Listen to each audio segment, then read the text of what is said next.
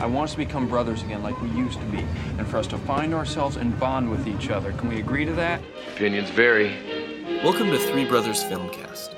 I'm Anton Bergstrom, and I'm here with my brothers. Anders. And Aaron? My last name is the same as my brother's.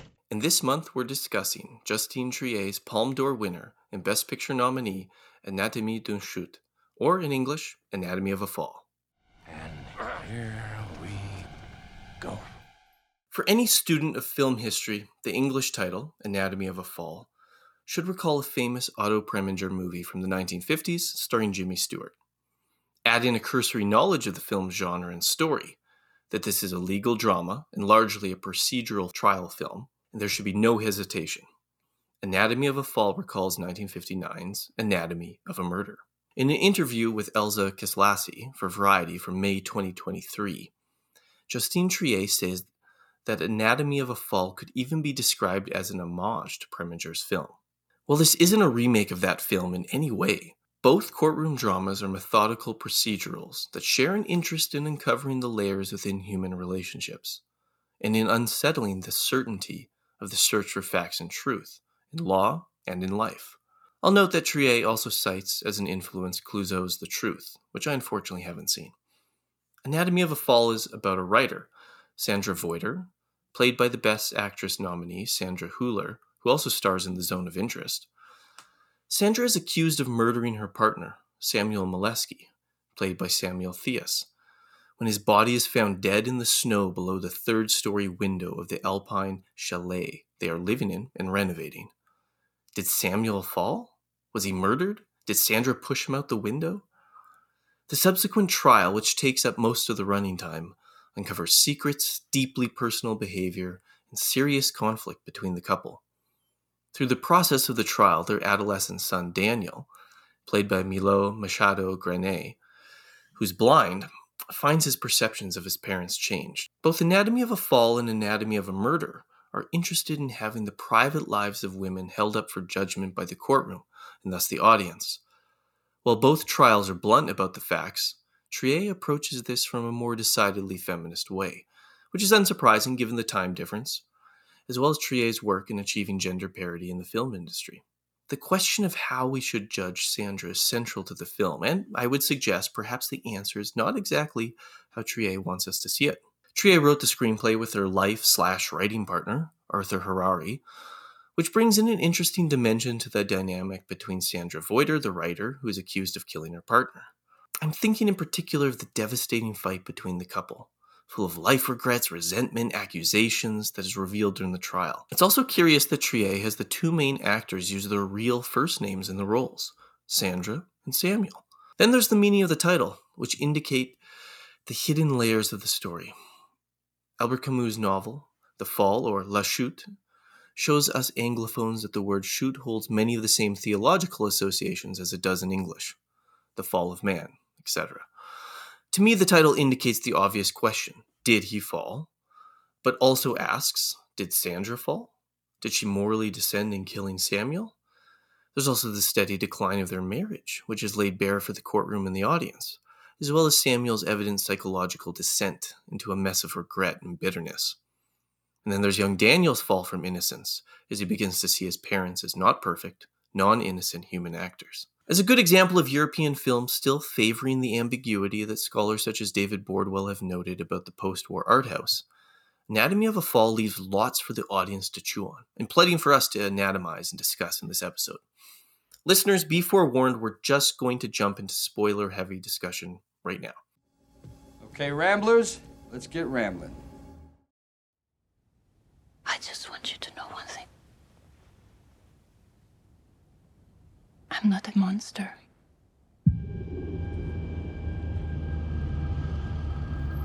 I need you to be precise.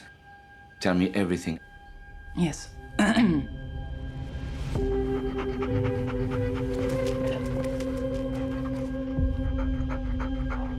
don't know what happened. I think he fell off that third floor. The window's open. The autopsy report is inconclusive. An accidental fall is going to be hard for us to defend. That's why there's an investigation for a more suspicious death. because you were the only person there. And of course, you're his wife. Stop. I did not kill him. That's not the point. Brothers, I want to start with your short response to my initial questions. Anders uh, and then Aaron. So, one, were you satisfied with the ambiguous ending of this trial film? And two, what do you think we're supposed to think about Sandra?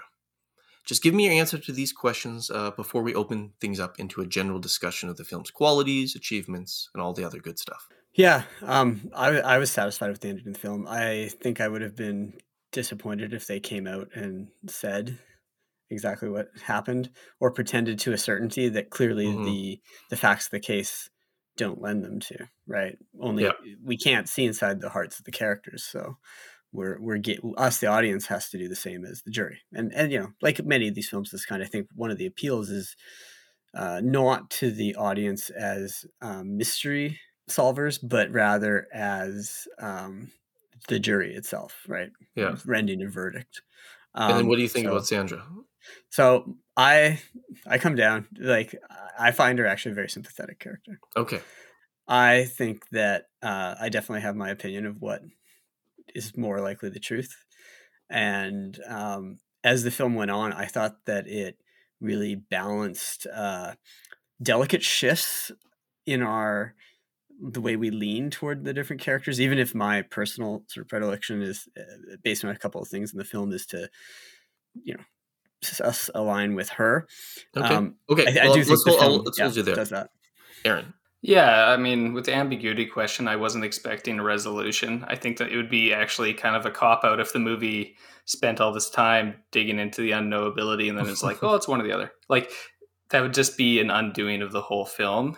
Not in the sense of what we're supposed to have as our kind of takeaways, because I actually think the movie's less ambiguous in terms of its themes or its Mhm. Hmm. approach to Okay. who is telling the truth at what moment.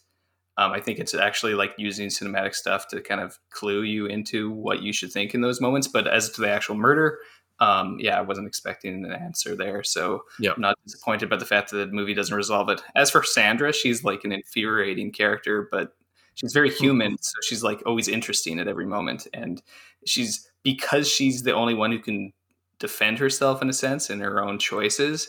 Um, the deck is almost stacked against her, where it's like everybody's speaking on Samuel's behalf. yeah Mm, She's the only one who speaks on her own behalf. yeah. And so it makes you automatically kind of be like, hey, everybody just needs to back off, which you get with the prosecutor and other things. So, um, not necessarily a character I'd want to know in real life, but a very person in a movie. Yeah. Okay. So You sure I you don't know that people like it? Well, that's the reason why I don't want to know more them. I would also agree that going even going into a movie like this, partly because it's you know this European film that I, I expected to have an ambiguous ending to not come down on certainty, um, and then clearly as the film develops with the themes being kind of uncertainty that you you like you have to have that sort of an ending for the film to to work. Um, Sandra, I'm probably leaning towards. I I find her interesting. I think she's a well written character. I don't find her entirely sympathetic, and I'm not sure. I, I think the film is meant to sort of also play upon our sympathies at different points more than others as part of this. I, I, don't want to say it's not necessarily cat and mouse, but where, where we as the audience are pulled in different directions at different times, and I think that's part of the way the the ambiguity works. That it um we're we feel like at different points we're leaning towards a little bit more certainty of something, and then it will sort of shift in a different direction.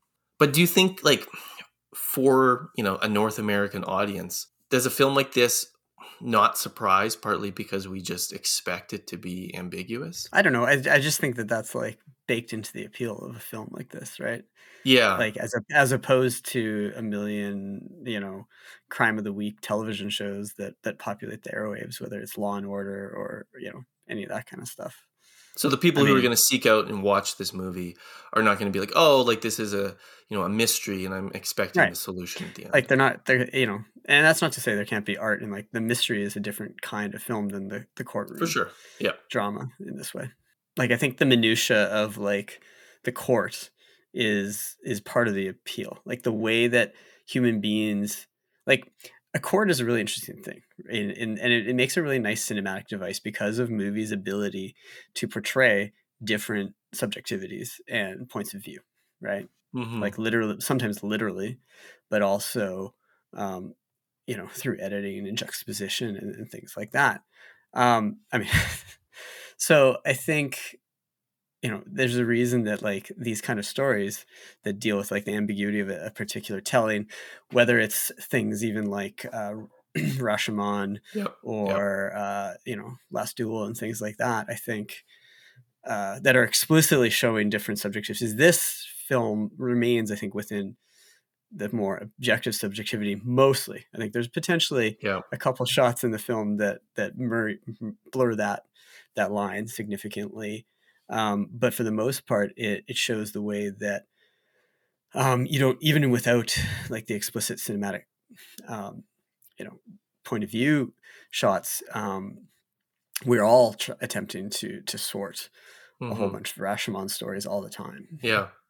I think you're right in that like that's the reason why there are so many movies about trials is because Mhm. it's such a good vehicle for setting up narratives where people have to tell their version of a story and you set that alongside someone else's version of a story.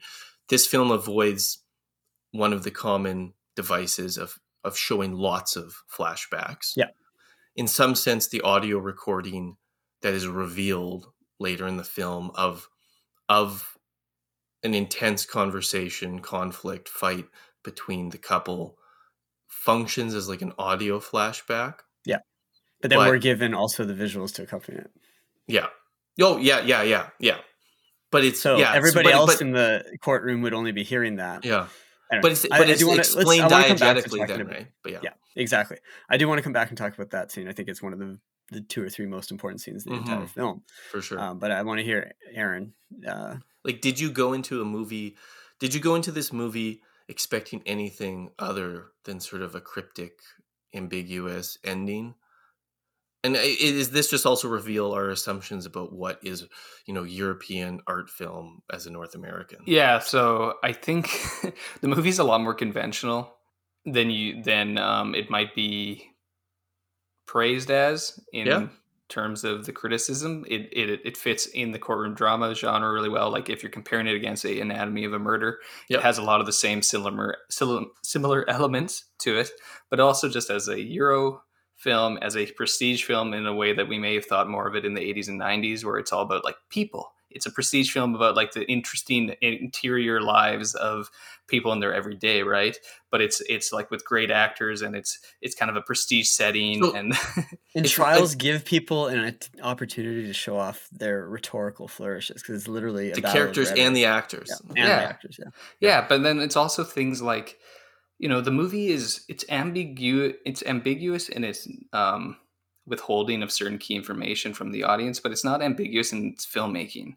And that's the thing. I there's so many ele- times in this movie where it's it's playing its hand and it's not a bad thing. It's just it's like f- following the genre where it's it's going to um clue you in that something bad's going to happen or it's it's got a lot of imagery of is there a key example you're like thinking of well, my uh, my wife like was pointing watched this with me, and she was pointing this out. At we were talking about it afterwards, and she's pointing out again today of like how many times in the movie is a character seem about to fall down the stairs or almost trip on something Yes. or like but i think oh yeah okay i actually think that there's a purpose to that though right? no, Like, of course there is. But with it's, what it- I'm, but it's so i think the criticism of the film that you're saying is that it's heavy-handed with its no, I, it's not even a criticism. It's just it's embodying itself more than. Yeah.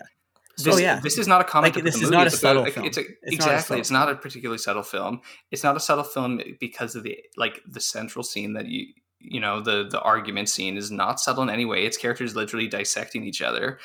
Courtroom dramas aren't subtle because the characters have to explicate motivation at every Exactly. moment. And the movie is not subtle either because the filmmaking is very careful to make sure that because it's not going to clue you into some narrative aspects, it wants to make sure you understand each emotional moment in Mm. the film through the filmmaking. So it will be like, it will change its tactic visually depending on what it wants out of it. So that's why it's it switches through like the different mediated lenses, but it's always very clear which point of view we're going through Yeah. and how we're supposed to interpret that at every See, moment. And it actually is doing it a couple steps ahead Yes. sometimes to the point where I was annoying my wife by being like, "This is going to happen," and she's like, "How do you know that?" I'm like, "Because it, that that shot told you that next thing is going to happen." Like so what I think this film does is that it, it where it diverges from other more ambiguous art European art films, like say like mm, uh, Michael Haneke or something like that, or zone of interest. it- or zone of interest, yes. Yeah, the other Um, the other is that uh, it? Sandra Hüller film. Oh, that yeah. Maybe we can have a big conversation at the end. Well, I Um, haven't seen it yet. Yeah. the yeah the just on the visuals the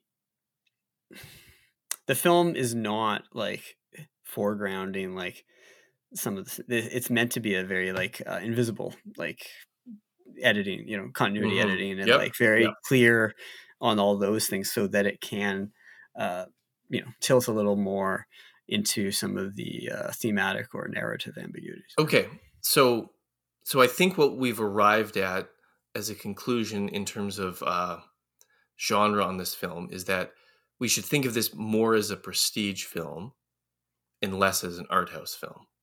Yeah. And then that's probably like I know like that's the actual reception in France. Like I think this was significant as being a Palme d'Or winner, but it also had it was like the first Palme d'Or winner to have over a, a million admissions to movies. Right in France, they they measure box office success by how many people go to the movie, which is a Hmm. great idea. interesting but like so like it was it's it's it's a successful Palme d'Or winner for drawing in audiences.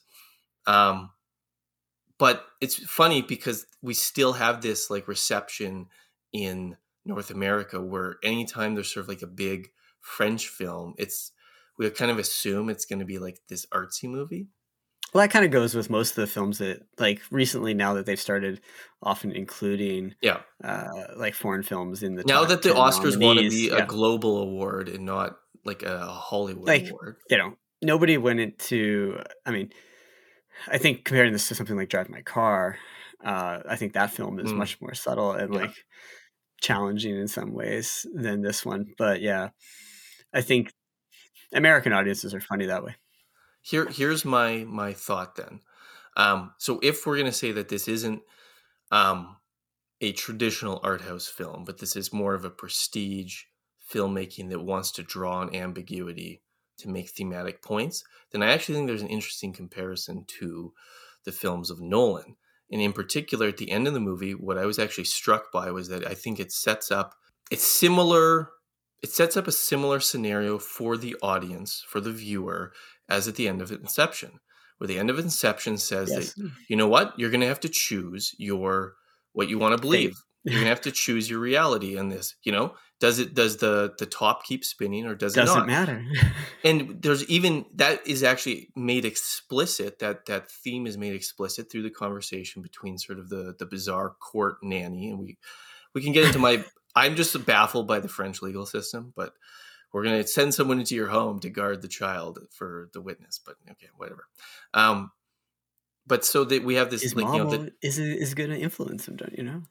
the nanny and then the boy have the conversation. He's like, "Well, I don't know which way to go," and then she's like, "Well, you'll just have to choose." And there's this idea that um, belief is actually a choice, and I feel like you know that's how I always sort of have read the ending of Inception to some degree. I don't. Yeah, but I don't know that this film is actually being that radically. um So how do you read the ending of reality in that way? Like, I kind of like.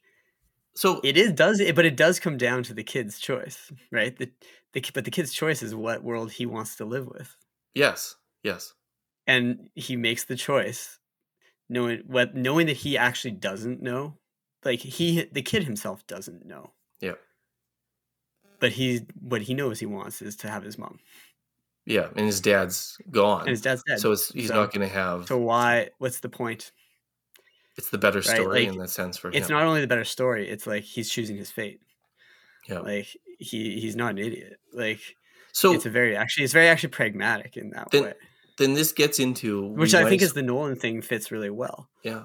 Well, should we just dive into then? This gets at like what you actually think. You know, the ending of the movie is saying, and maybe maybe you sort of disagree. You know, uh, Aaron, like you know, with what I'm putting forward, because I see this as kind of a movie that sets up that there's uncertainty in the world, we a certain truth we won't be able to arrive at, so it actually becomes like a choice. But like, uh, absolutely, like. think about it. Why? Why? But of course, the- that's true. No, but why does the movie make so much of its so much of the central question in the film is like how do you react to your circumstances and samuel and sandra are just literally the flips of like the Mhm. accident Yep. to daniel one reacts horribly and one is like pragmatic i'm just going to deal with it and part of the pragmatism is she might neglect somewhat Yeah, the actual needs of the other and push it onto other people which is a very human she can come thing do. across as judgy and like all that stuff, but she's Ruthless. actually. I, I personally also though think she's right in the way that she she deals with that stuff, and I think I think maybe maybe before we get to the ending, well, or after we get to the ending, we can go back and talk about that middle the fight between Yeah. them, the recording. yeah 'Cause I no. think it's it's very telling. It, it influences how I, you see the ending too. Oh, for sure. No, we should talk about the ending. I'm just, or the the the fight because I think it's like the central scene of the film. It's the most notable scene. It's it's the film, uh, the scene that kind of sums up the whole movie. Aside from some of the things that Daniel says, which really do hit the themes, which is why I'm talking about this movie's not an art house film because it's not interested in letting you just like completely make up your own mind in each moment. It wants to Mhm. guide you in the moment, but it wants to let you make the big decision at the end. Yeah. One Um, one early example of how heavy-handed the film is, like the final scene before the credits, is literally the morgue anatomy, right? Like by uh, autopsy of Samuel, and the the final line that the uh, coroner says is the goal of I'm, I'm paraphrasing, but the goal of a uh, autopsy is to ascertain the truth Mhm. right? Like, and then we cut to Anatomy of a Fall. Like, literally, the anatomizing of the body is meant to reveal certain truths, but But that, you're only reading signs on the. Body. But bottom. you're still Yeah. reading signs. Exactly. Like, it's the movie's already like laid all its cards on the table. Then it's it's exactly not subtle at all, even if it might, for many people today, be actually challenging. Uh, you know, philosophically or something, but The- the that I think actually says more about people today than the movie. Oh, for sure. it's challenging. like, oh, go go on. No, I said this, the thing I kind of just want to bring up briefly about the end, and I don't want to linger too long on it because it's not an original thing. But I also think that like the ambiguity over Daniel's story that clinches the trial for his mother. Yep. I, I don't think that scene's nearly as ambiguous as like you think it is. And I have to give the hat tip to Adam Kempenaar from Filmspotting. Mm-hmm. This is his big take, but it's basically comparing the way that the recording scene and the flashback is filmed, comparing to how the conversation with Samuel driving him back from the vet and the way the fact that we don't hear Samuel, we hear Daniel's voice, and it's like a lip sync, and we, it's like the the idea that like this is truly a f- it's a fabrication of a story because he tells the story to his nanny, the nanny person at night, and she's not like entirely convinced by his story about like, oh, the dog was dying and it was this and that, and so he has to like he has to one up the scale, you know, the stakes of the story, and so he he has this story about the drive home from the vet, but then it's like, yeah, of course Samuel didn't say any of that. It's way too neat. It's summing up all the things that Sandra said. So it's like it's Sandra who drove him home. So in a way, it's also Sandra who uh, acquits herself. yeah, no, exactly. It's like he's essentially remembering what his mom said and putting it on in his dad's mouth and using that to sum up the trial. hmm and be, and the the cinematic choices that Triet makes are very clear there. Like you're not supposed to trust that that's the reality. You're supposed to trust that that's Daniel's story. He's chosen. Because he's his voice. We Exactly. never Yeah, we get. never Samuel's actually hear voice. Samuel's voice. We see him, but it's Daniel speaking. And it's, it's, and it's in that dreamy, hazy kind Yeah. of shot. Yeah, and then it's just one of those things. If you actually think about the logic of it, it it also works where it's like, why would Samuel say any of this stuff the week he tried to commit suicide when apparently he was moody and didn't want to talk about anything and like he was in a horrible way that week and like hungover and stuff. It's like he wouldn't be the one driving the dog to the vet; it'd be her. He's not going Like- to confide either in the You kid. know what's interesting about based that on the way scene, he though? approaches the kid and the protection. Like It's an interesting scene because it also has like almost like a meta criticism of how flashbacks are often used. Because a scene like that, where we wouldn't get um, the signals that the one character is actually, um, you know, fab potentially fabricating, but it's it's clearly their telling of what happened here.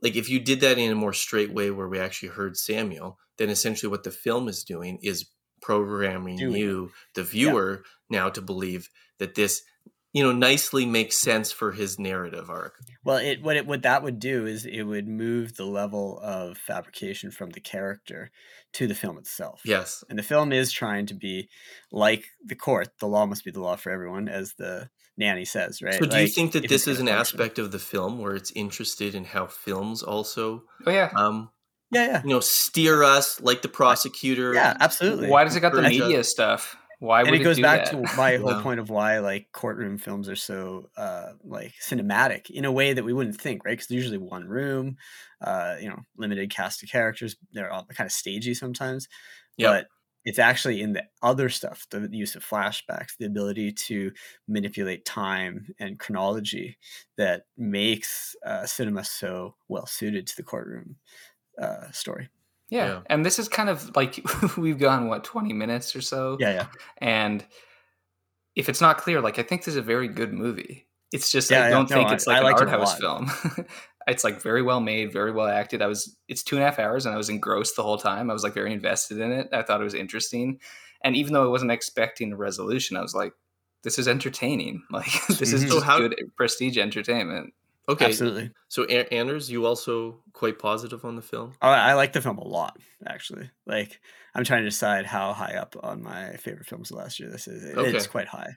So Like, I, I, like think, I think it's yeah. I like this movie, but I don't love it. And the I think uh like Aaron will dispute with me, but like for me, Past Lives is the I haven't seen that one. is so. my preferred. you guys can talk about past lives, on the Aaron and Best I can talk about Zone of Interest. list. Partly because this movie makes so one of the things I loved about Past Lives was that it made choices that legitimately surprised me that a film would do, and that even though And I admire this film, every choice is the one I expected Justine Triet to make in order. But that's to what's satisfying this- because this I film. actually think that people would make a film like this and purposely try to like subvert it or like Yeah. have it that oh actually Sandra is like this like horrible killer and things Well, like that, okay. right? that gets into Um, another another yeah, yeah, question that no. we have to pose. After We do have to pose, Is, like, is do you think she's you, guilty or yeah, not, do you right? think she did it? um, which I do want to explain my my uh, my answer to that in a second. But um, yeah, like this film is not surprising, right? It's not trying to. It's actually trying to explore like just some of the basic concepts around you know having your life put on trial and the way that cinematically uh, in an entertaining way you can like uh, share people these perspectives yeah. hmm Yeah, Anton, I don't want to go down the rabbit hole with Past Lives. A movie I think is good. a movie I don't think is great. And Sort of the, The- inverse. uh, take. basically what it comes well i don't think this movie's great i just think it's very good and actually um something we'll get into later but like the more of these best picture noms i watch the more i'm like this is a pretty good year like Yeah, yeah. like i thought american fiction was like very funny and stuff and like i was like i don't and zone of interest is like no, and zone of interest is like heroin but like really interesting too um no but the, the comparison with past lives is is more of a thing where if i past lives is a movie that like 10 years ago i probably thought uh, would have thought is great because all the elements are so tastefully done and it's so like emotionally sensitive. And a movie like Anatomy of a Fall, I might have thought was a little bit hammy. and I've come around to being like, I kind of like the fact that this like movie's. I like this movie, the fact that it's bold enough to not hedge, hedge its bets in its approach to the material. While Past Lives is an example of, I think, being too smart by half, and you have to hedge every bet because you're thinking about the reaction to the film while you're making it. And it's the kind of thing where I'm like, it, it's always why I'm more bothered by um, sensitive kind of discussions of what is, what could be in movies, as opposed to just somebody having actual action. I'm much more about action as opposed to the discussion of action in a film, if that makes any sense. Um, but so, like this movie, it's yeah, it's just like it again. It really does remind me of I don't know, like prestige movies from 80s and 90s, where you just But- let, but let some big hams into a room and yell at each it. other, and it's fun. There's something a little bit classical about it too. Like there's a reason she's referencing Anatomy of a Murder. Like you yeah. know, having those it's longer, it has those like big showy scenes, or like, you know, other classic Oscar type films, you know, The Verdict, uh, Twelve Angry Men, like all these kind of movies, right? I'm sorry to interrupt. I'm sorry, but I don't know. You you you come here, okay, with your maybe your opinion, and you tell me who Samuel was and what we were going through. But what you say is just uh, it is just a little part of the whole situation, you know. I mean, sometimes sometimes a couple is kind of a chaos and everybody is lost no and sometimes we fight together and sometimes we fight alone and sometimes we we fight against each other. That happens. And i think it's possible that samuel needed to see things the way you describe them but if if i'd been seeing a therapist he could stand here too and say very ugly things about samuel but would those things be true? It's interesting though that the lawyer takes on a, a, diff, a very different role though here. Her her defense lawyer, um, you know, because Then- uh, yeah, Jimmy, then Jimmy Stewart Jimmy does, yeah. Stewart's character in Anatomy of a, a Murder is very. He pretends like he doesn't really know what's going on, but he's actually Yeah, quite, yeah. quite. But it's a different kind of jury too, right? Yeah, yeah. Yeah. I don't. So I don't what, wanna- what? How does this jury work? Come on, like I need French listeners. Please tell me what is going on.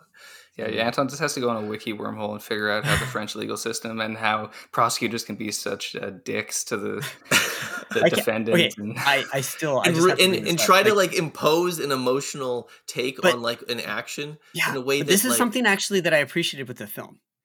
Like, I think a lot of films that would want to foreground, say, uh, feminism or contemporary like social mores and things like that, which I'm not saying this film doesn't. I think, ironically, this film, or in a in an interesting way that repudiates a lot of the way people go about defending those kind of values of justice and things like that.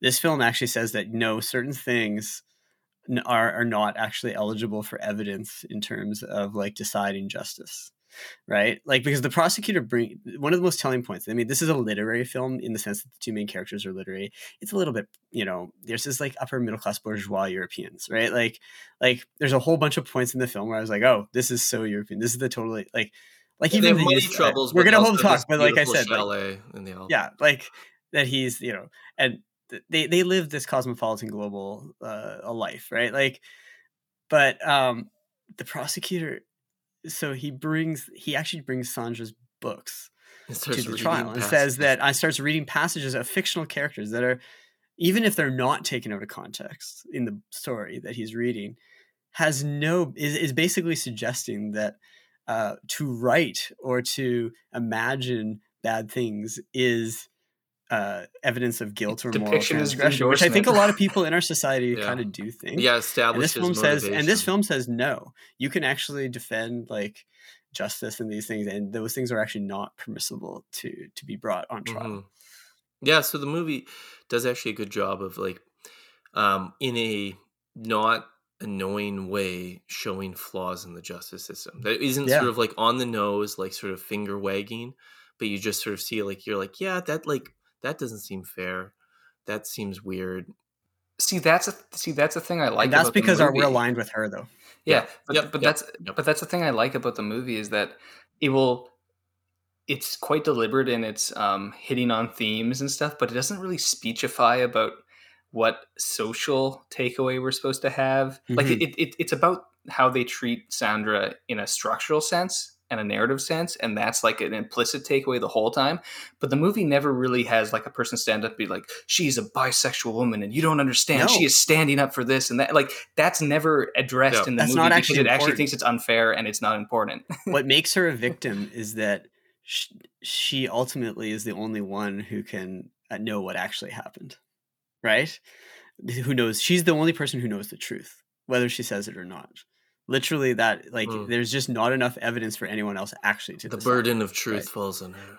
No, but not only that. I mean, it puts her in a really bad position where she, because she's the motive, she potentially has this motive that emerges because she potentially, uh, you know, is the only plausible suspect uh, because of some other weird inconsistencies. It's like she is like put on a the defensive, uh, but it, we also understand that it's completely possible that um, it's like if you have enough information, if you have enough data, you can twist a story to make anyone look bad. I mean, like I think one of the things that's really you know, this film forces people to confront is that like to be on trial, um, you know, is she you know at one point Sandra says to her lawyer, he's like, okay, you're gonna have to be like really honest, right? Like you're going to have. She's like, I'm gonna have to admit things about my life, and he's like, yes, right? Like Yeah. in order, you have to like even if you're It's acquitted the in the show, end, it's a I think performance. The yeah, lawyer, but on the on top of that, it's like if I don't think most people, and I'm not even if there's nothing particularly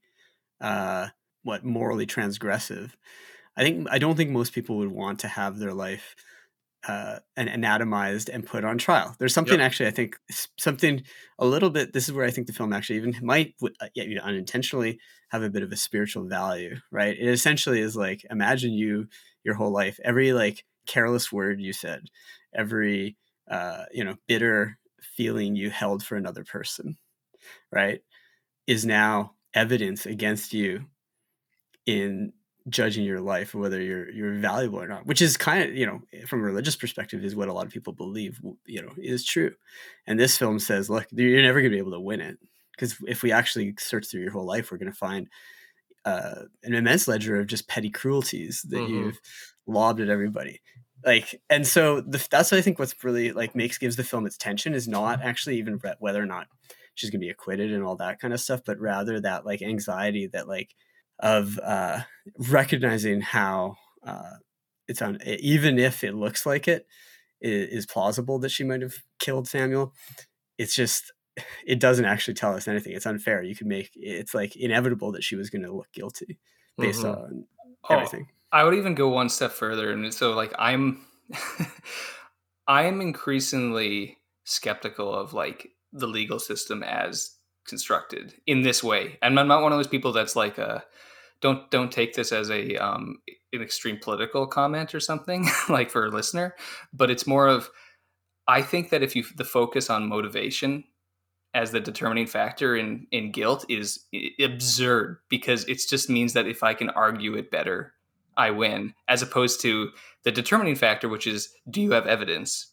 it can't be what or did you do something Yeah, no, or like, whatever uh, who cares what your heart says did you no, hurt them No, did exactly. you kill them It's it's like well, the the truth is not sussed out whether somebody feels it very strongly or not.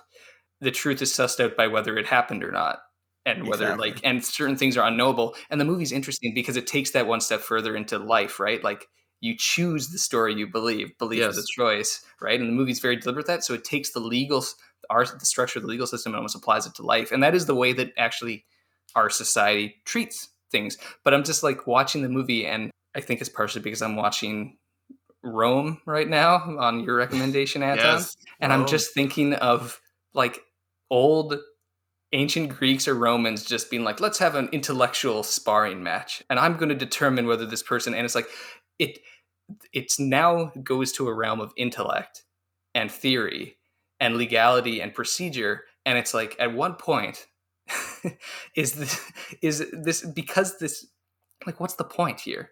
Like, you're never going to determine it if it's just based off emotions.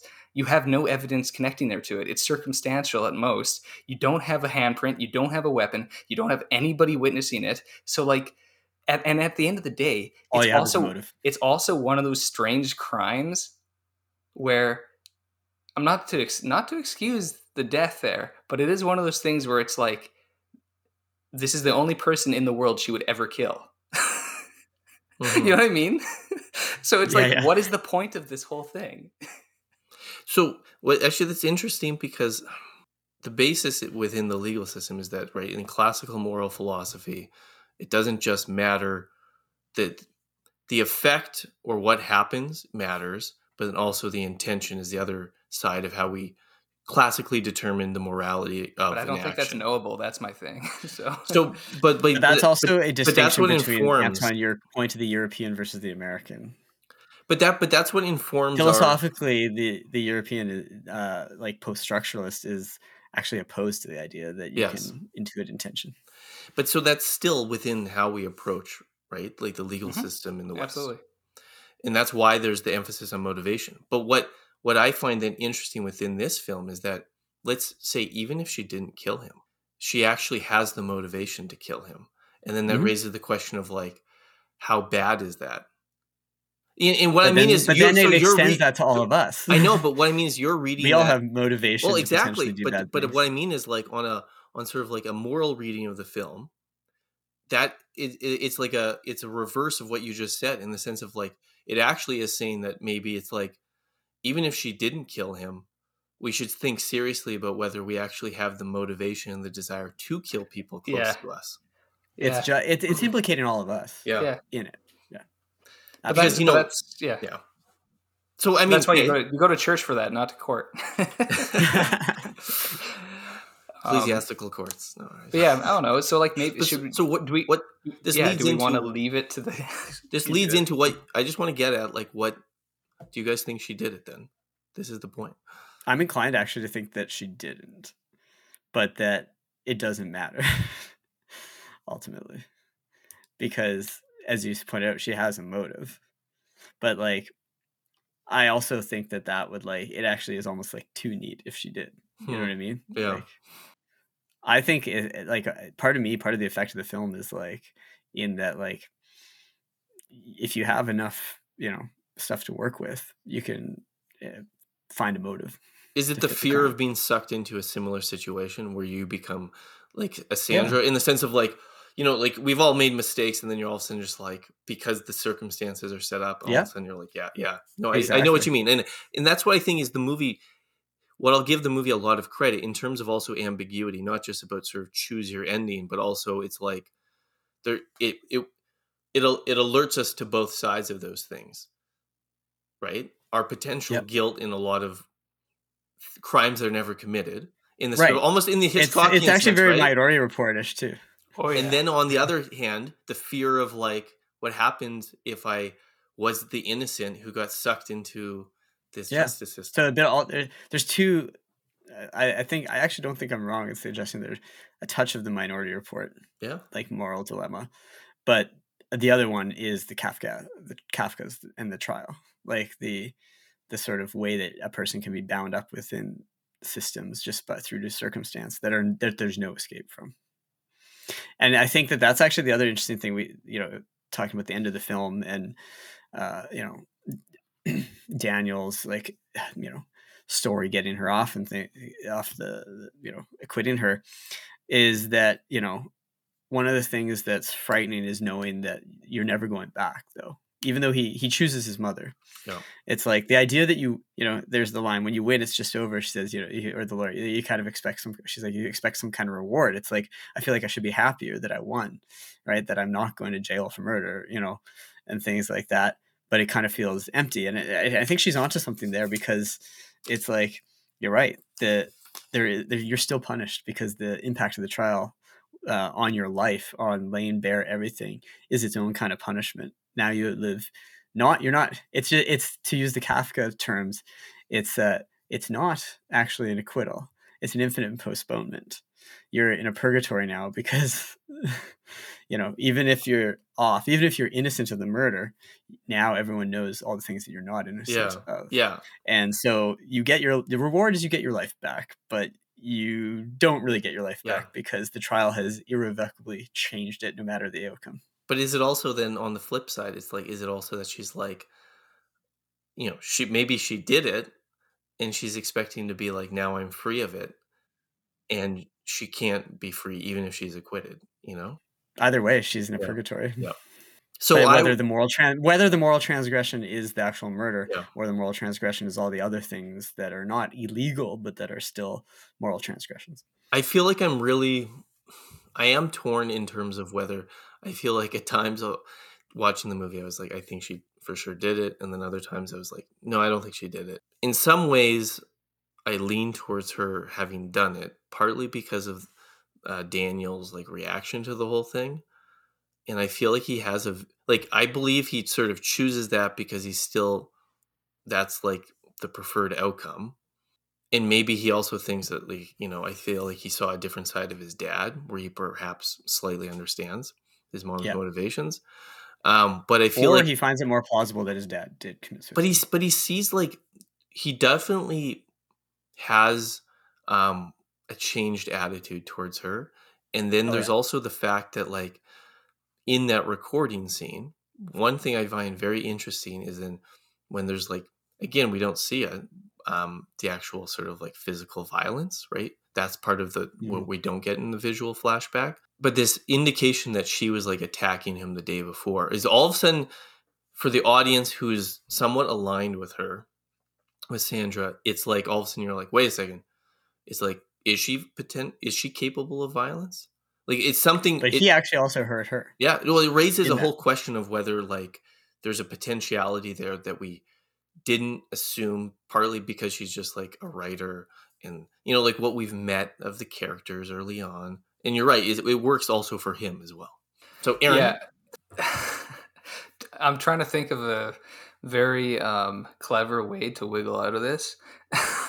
no, so my here's my actual thought. Um, so I'll, I'll answer it twice. Um, And then we can choose. no, I'll, I'll say that I think if I'm taking this as reality, if I'm taking this as something that happened, I think it's more likely than not that she killed him because it's the kind of thing that happens in an argument, which she slapped him before, she could push him bef- after. I don't think it happens in the way that like the coroner person describes, where it's like Yeah. leaning over and smash him in the head, Yeah. like really deliberately. I think it's more of like angry and throw something at his head or something. an or, like, accident push him. that Like, precipitates well, not even an accident. I just think like it'd be like an outburst of angry violence, right? And similar to the fight the day before, and it just it's an escalated version of that. It ends way way worse because of the situation and when the noise and the anger and her wa- the wine and she's not thinking and people are impulsive. This movie's all about people making impulsive decisions, not thinking out the consequences of Mm. it at all those moments until they have to think about every possible consequence of every word they say, right? In the court. So it's the really dichotomy. But if I'm so that's if I'm saying, treating this as like reality, right? Yeah. My actual answer though is that this type of scenario is a convoluted fabrication in the sense that I don't think a case like this would almost ever happen ever in reality. It is actually more like something from Kafka or something like from uh, Michael Haneke, like Cache, a movie that this has elements of. And it's the kind of thing where it's like, oh, who pushed Samuel out the window? And it's like, well, the director did.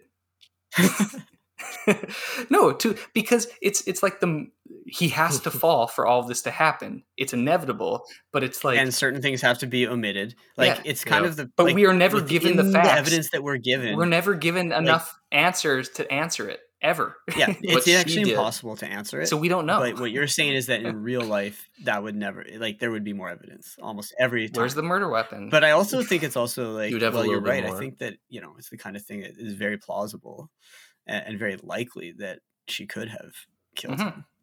Um, I think that there it's also one of those situations where it's like in the legal system you'd be like, but there is no conclusive evidence, yeah, exactly. and it i- and weird things do happen. And coincidences like someone getting angry at someone yeah, and then they go off in a car and then they accidentally die and you're like shoot i wish my last words to that person weren't this because you know Yeah. and you impugn as a human being because of narrative you im- you know this is where it becomes very literary the, i think the film and it's important that she's a writer and that people are choosing and inserting words in people's things is that ourselves like when we're faced with a tragedy like that where you know we you know someone's we are like i wish i hadn't said that thing to that person before this thing happened or i wish that you know this had been different. Um uh well ultimately makes like let's say the let's say like samuel got hit a car died in a car accident after their fight.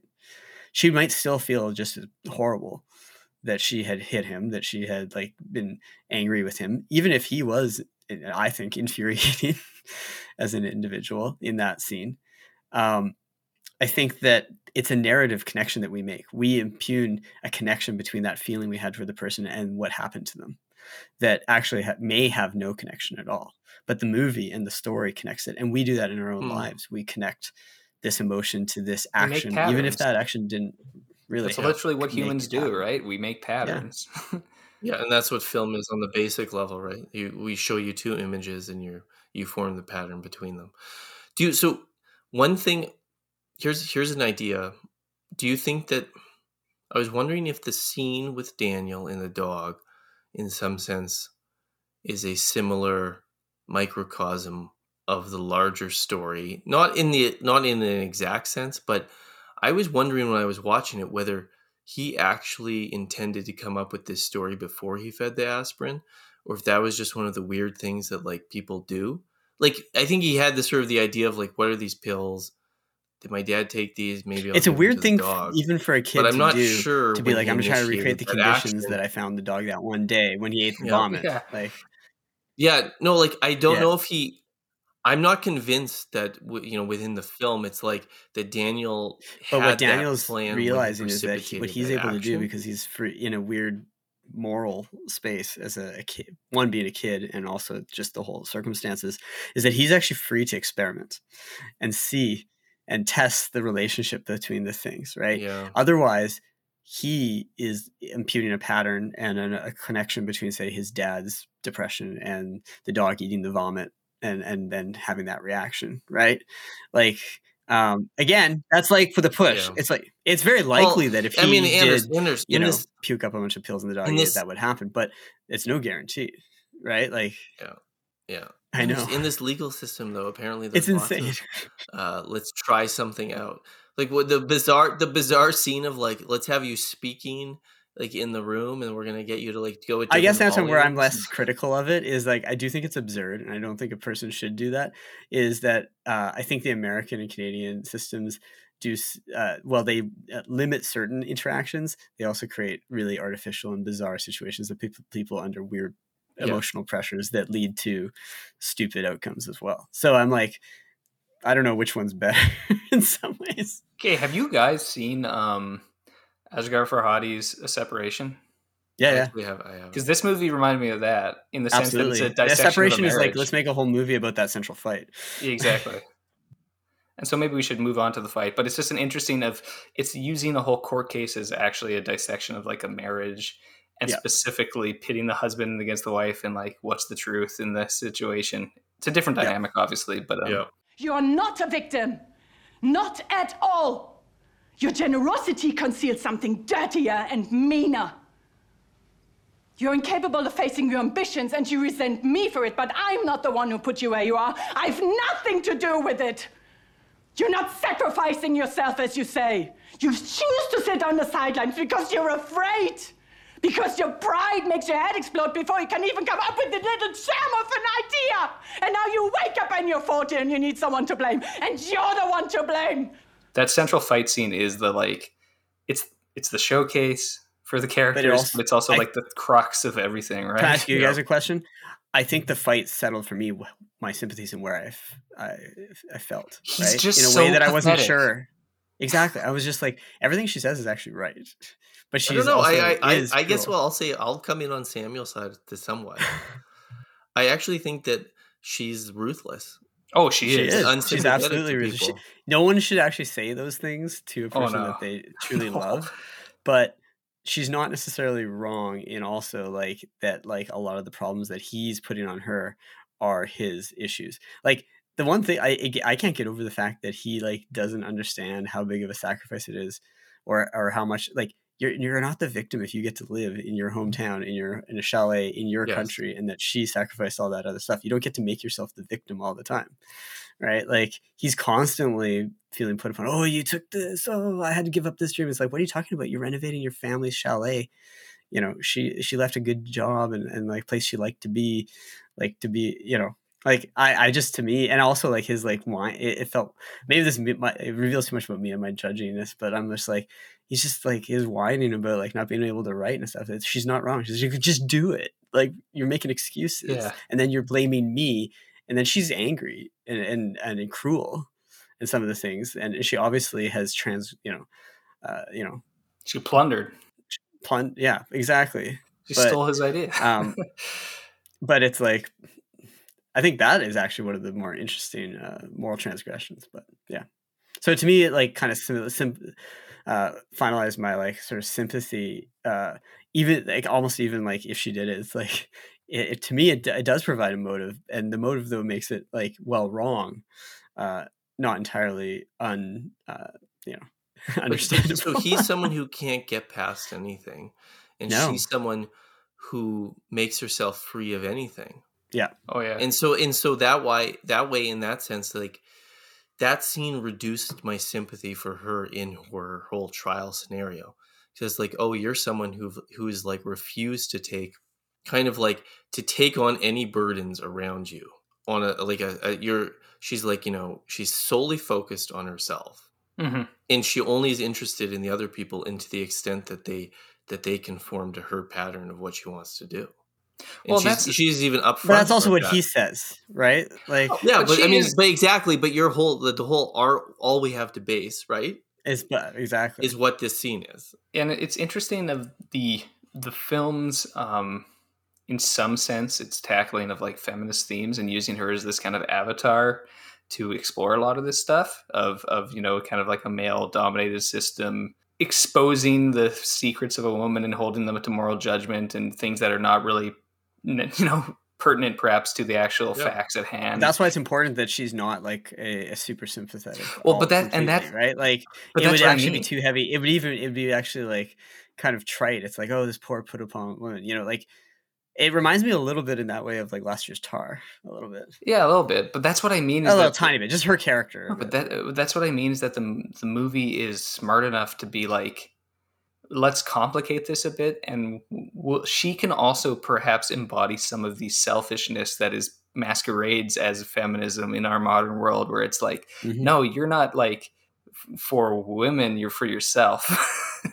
and you're excusing the one through the other and it's it's she's probably not a character who would necessarily say that she's doing that she's actually quite honest once it gets down to it that she just is selfish or she thinks she's being pragmatic or realistic or Yeah. something but the way the one line where she, um, it's her being like no i actually don't owe you anything and it's like you're married to him you actually do owe him like what are you Yeah. talking about you share a kid like you that makes there's that a fundamental thing there but and that's why it's so important that the kid is the Yeah.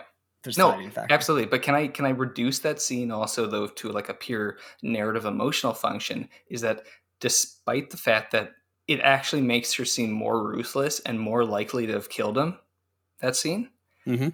It makes him so pathetic that my gut reaction is like you're an absolute loser i like the winner like you know it- well, it's- like, that's kind of what I was trying to say. Yeah. it, like shifts our sympathy enough that you couldn't. You'd be like, you're like a pathetic I can. bum I, even why, if do I I, don't why should i care if you die I'm like, I can see why, in from her pragmatic view, that like, I can see why she would be angry enough at you to like fight you. You know. Oh, it's just yeah, and he just he um embodies a lot of like self pitying male attributes of like the put upon. Oh, I'm sacrificing for everyone, and it's like you're you're as self obsessed as she is, but in a very but you're different manner. self-obsessed through like sort of like this, you know, this rebuilding the house as therapy, burden, and, like, right? The burden. You know, like But- he holds these burdens and like kind of treasures them. And But don't like- the, I think the thing that you're both overlooking and that Sandra does, I guess for Samuel would be that like what he does hold this burden of being like you know like his son um going blind. And I feel like mm-hmm. she's completely unsympathetic to the idea that he would feel terrible about that. Even if that's not like a logical like I understand that like it doesn't make logical sense to be like I'm the the reason it happened because if I had picked him up like you know people do that sort of stuff but i know that doesn't really make sense but you're like but that's a very human reaction to the oh, thing. totally. and she but that's shows self. she But I guess shows with no the, sympathy t- to no, that. remember she says Right, she but- but hates him because she blames him for it. Yeah. Like she she's like, that. you're right. She's like, I, it is your fault.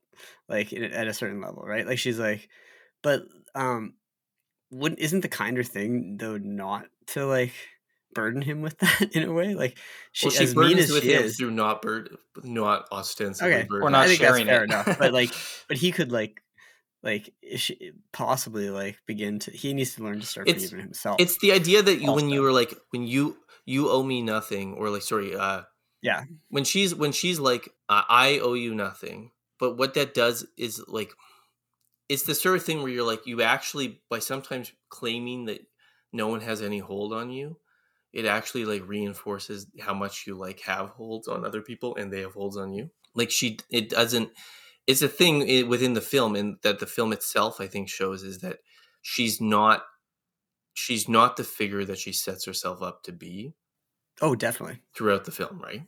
I think that's but He- that, and that goes wouldn't be either. something- He wouldn't be right. either, But that, that's not- something that I go back to saying at the beginning that I like about this movie is that like most of our uh, self portraits and the way we or you know portray ourselves to others is a, a carefully constructed fiction of a kind Yeah. that we don't like you know we do try to shield people from like the worst aspects of our, our character and the things that we're like less proud of so right and that when all those things if all those things were put on trial many of us would be like shoot i guess i'm guilty you know Yeah. So in some ways, my mo- my strongest sympathies go with uh, Daniel, where he's stuck in this. Oh, absolutely. This I feel sort of- horrible yeah, for the kid. I Scenario. immediately not only this the, the particular first scene when, I, when he found his this- dad's body, I was like, "This is going to be already." Forget about the trial. It's already like this kid's that's scarred as a person for life. Yeah. Oh, can I also like also just like a little touch, which um the way that like emotional shorthand works in North American movies, it's I appreciated that this didn't take that where it's like in the early going in the movie, Daniel is like inconsolable. He's not moody. He's actually just like crying all the time. And it's not the kind of thing in, in American cinema and specifically more than cinema TV.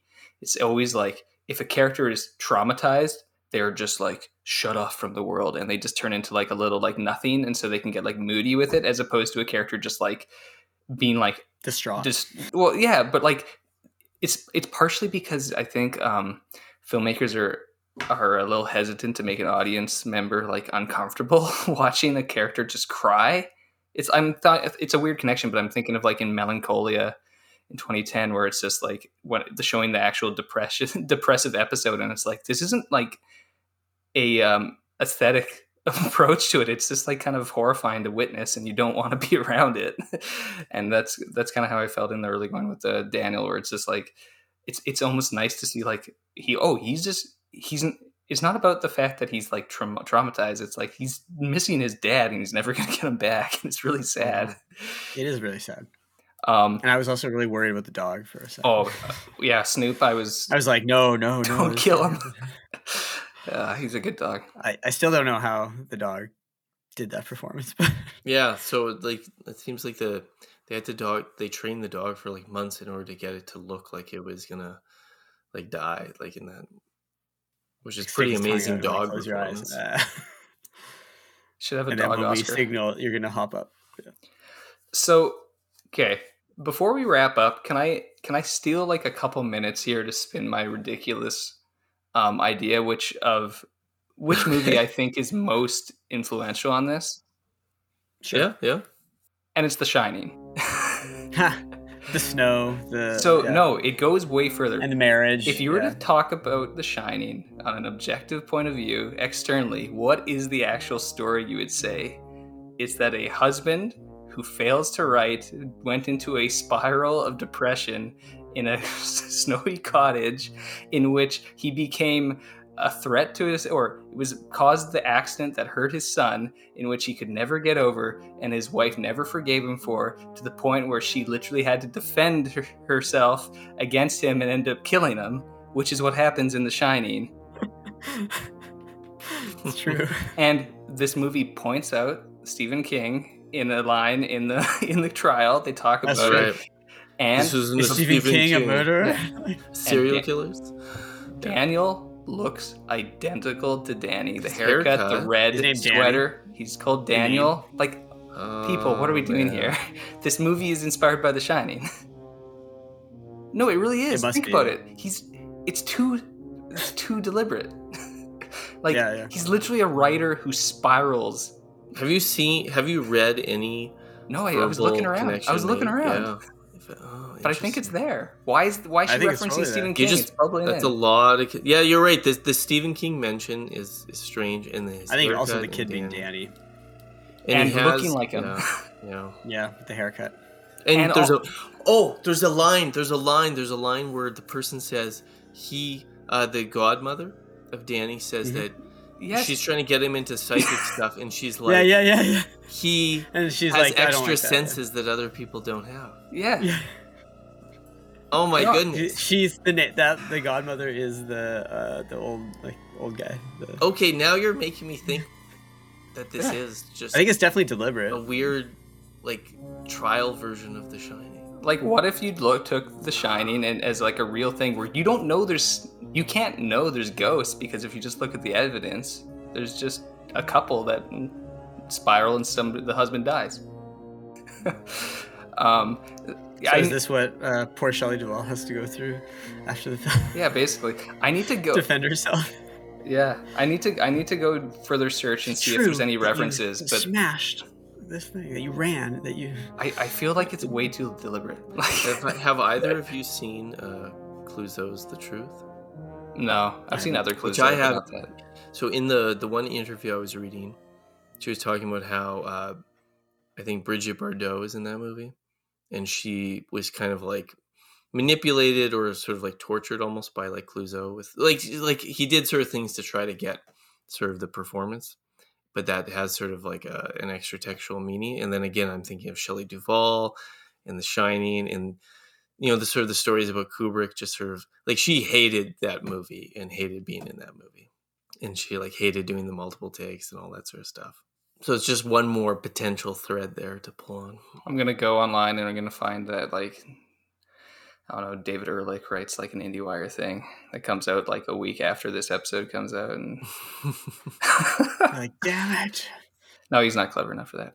But uh, um, no, it's just it, it's it's funny sometimes when like a movie it seems to almost be telling on itself, and you're like, and then I was searching through all these interviews or reviews, and I was like, no, I can't find anybody referencing this. That'd be interesting. It's interesting then that uh, one of the, the one of the other Oscar nominees that I was we were gonna I was gonna mention like Zone of Interest, also starring Sandra Hüller, uh, is also seems very in many ways. I I think uh, Glazer Jonathan Glazer is very influenced by Kubrick across his films. Yeah, I mean he's the British guy who's like pure um stylization to get at, to get at something like much haunting. and take tackling different genres from gangster to melodrama to uh, you know science fiction and stuff. Yeah.